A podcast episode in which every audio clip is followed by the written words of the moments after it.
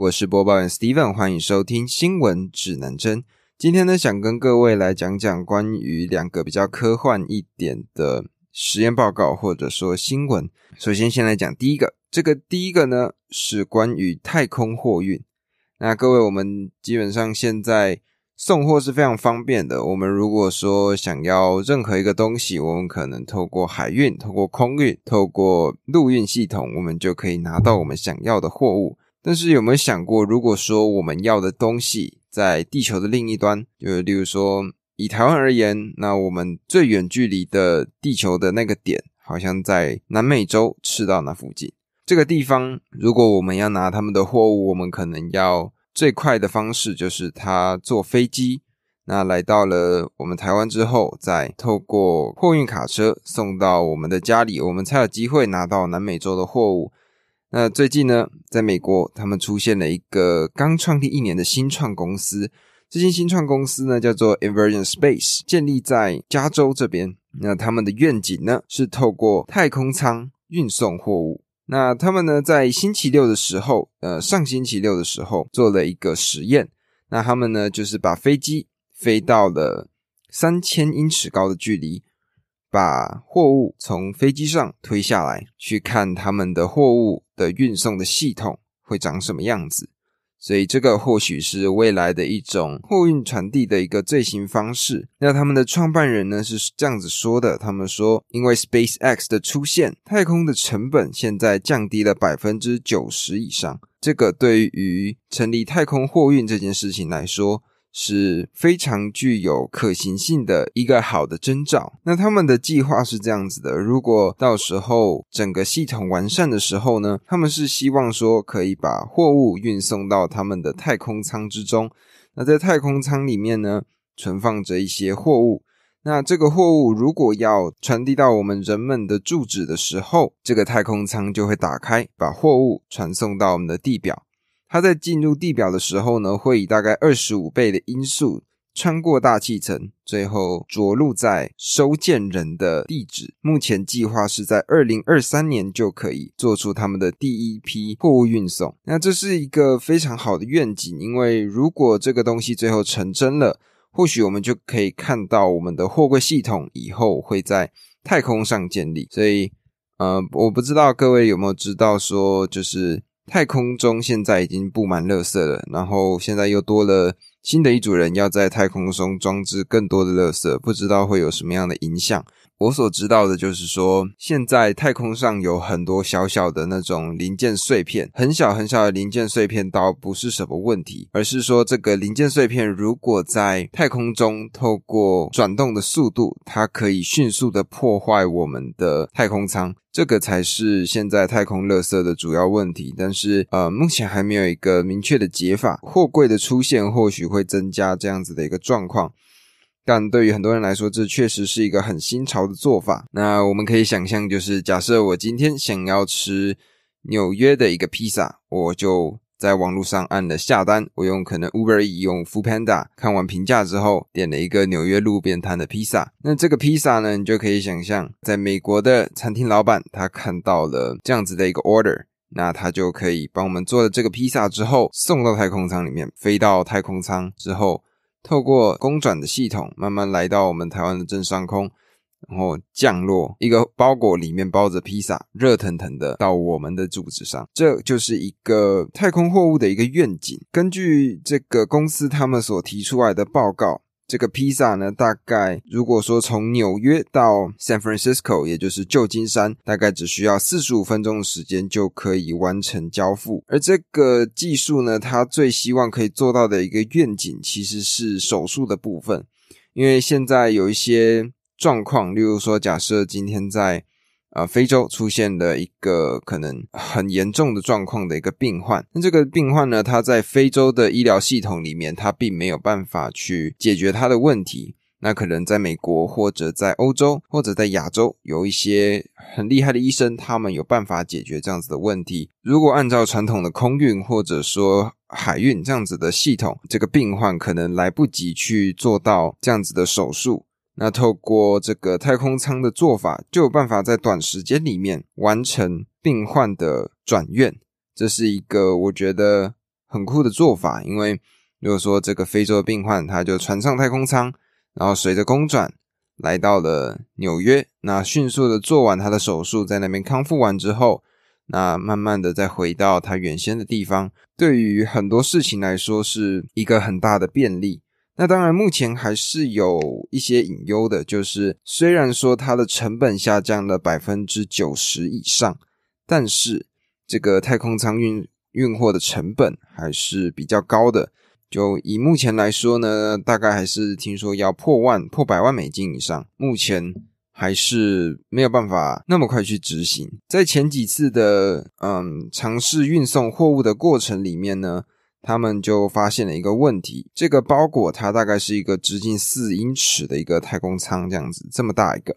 那他们在丢下来的过程里呢，他们试图去打开降落伞，那他们发现这个降落伞会比较慢的打开，那这个会造成很多的问题，会有安全上的疑虑。他们目前呢也正在去修改这个问题。我觉得这个或许好的部分来讲，就是它可以改变整个运输的系统，但是。往坏的角度想，或者说往搞笑的角度想，我们就可以去预期到说，有一天我们会在新闻上面看到说，有一位男性在家里面预订了披萨之后，躺在自己的沙发上看着电视，然后突然“嘣”的一声，一个太空舱突然砸进了他的家里面，因为降落伞没有打开。如果这个系统并没有设计好的话，会出现的一个问题，这个设计必须要非常的精确，因为。至少货运的系统，除了是像长荣这样子卡关在运河上的状况以外，很少会有货运系统或者说运货的东西出现过危险。但如果今天太空舱的出现的话，可能会像是陨石一样砸进来。毕竟像刚刚提到的，它有二十五倍的音速从太空中冲下来。那如果在冲下来的过程里，它没有一个缓冲的话，那就会影响到。很多人的安全，我想这个是一个必须考量的点。那还有，例如说，像假设台湾风比较大的状况下，那会不会影响到我们降落的地点呢？毕竟这个变数非常的大。如果说一个货物它从太空中下来的过程里，它是用降落伞来当做它的一个缓冲工具的话，那风就可以影响到它的问题。所以会不会说，假设我在嗯，依然点了一个货，那结果最后飞飞飞飞飞，因为风的关系吹到了高雄呢。这个也会是目前他们必须要去改良的一个状况。但得说，就是不得不佩服人们的想象力。我们在这之前，其实基本上不曾会去想过会有太空快递这样的发生。就这个技术来说，我觉得有这样子的变化，终究还是好的。对，所以我也很期待在接下来的几年里面可以看到太空快递的出现。这是今天第一个要报的内容。那第二个要报的呢，是我最近在网络上看到的一个关于沙地阿拉伯的一个最新的建筑计划。那这个建筑计划呢，它的名字叫做 Octagon。那 Octagon 呢，它的英文翻译叫做八角形。那这个八角铁笼里面呢，它就是里面会有个城市啊，沙地阿拉伯的。这个公司他们准备要建造一个建筑计划，那这个建筑计划呢叫做 Neom，N E O M，Neom。那这个 Neom 呢，它是在沙漠里的活动空间，那大家就可以想象它是一个沙漠的世界。那在这个世界里面呢，它有一颗假的月亮，它会悬挂在天空上，月光照耀下呢，会有会有数十亿棵的树反射月光回去给月亮。在这之中呢，会有悬浮列车穿梭其间，而且在这个城市里面活动，从 A 点到 B 点绝对不会超过二十分钟的距离。那这个呢，是沙地阿拉伯最近的一个新的建筑计划。他们的建筑计划呢，是希望可以建造一个没有车，而且没有碳的一个城市。它是一个充满未来主义的一个想象的城市。它的主要诉求呢，是希望可以在不损害地球的情况，让城市有进步的空间。那这个空间呢，大概有两万六千五百平方公里，是非常大的，甚至有些大过一个国家。目前呢，这个计划它大概要耗资五千亿的美金来完成这样子的一个伟大构想。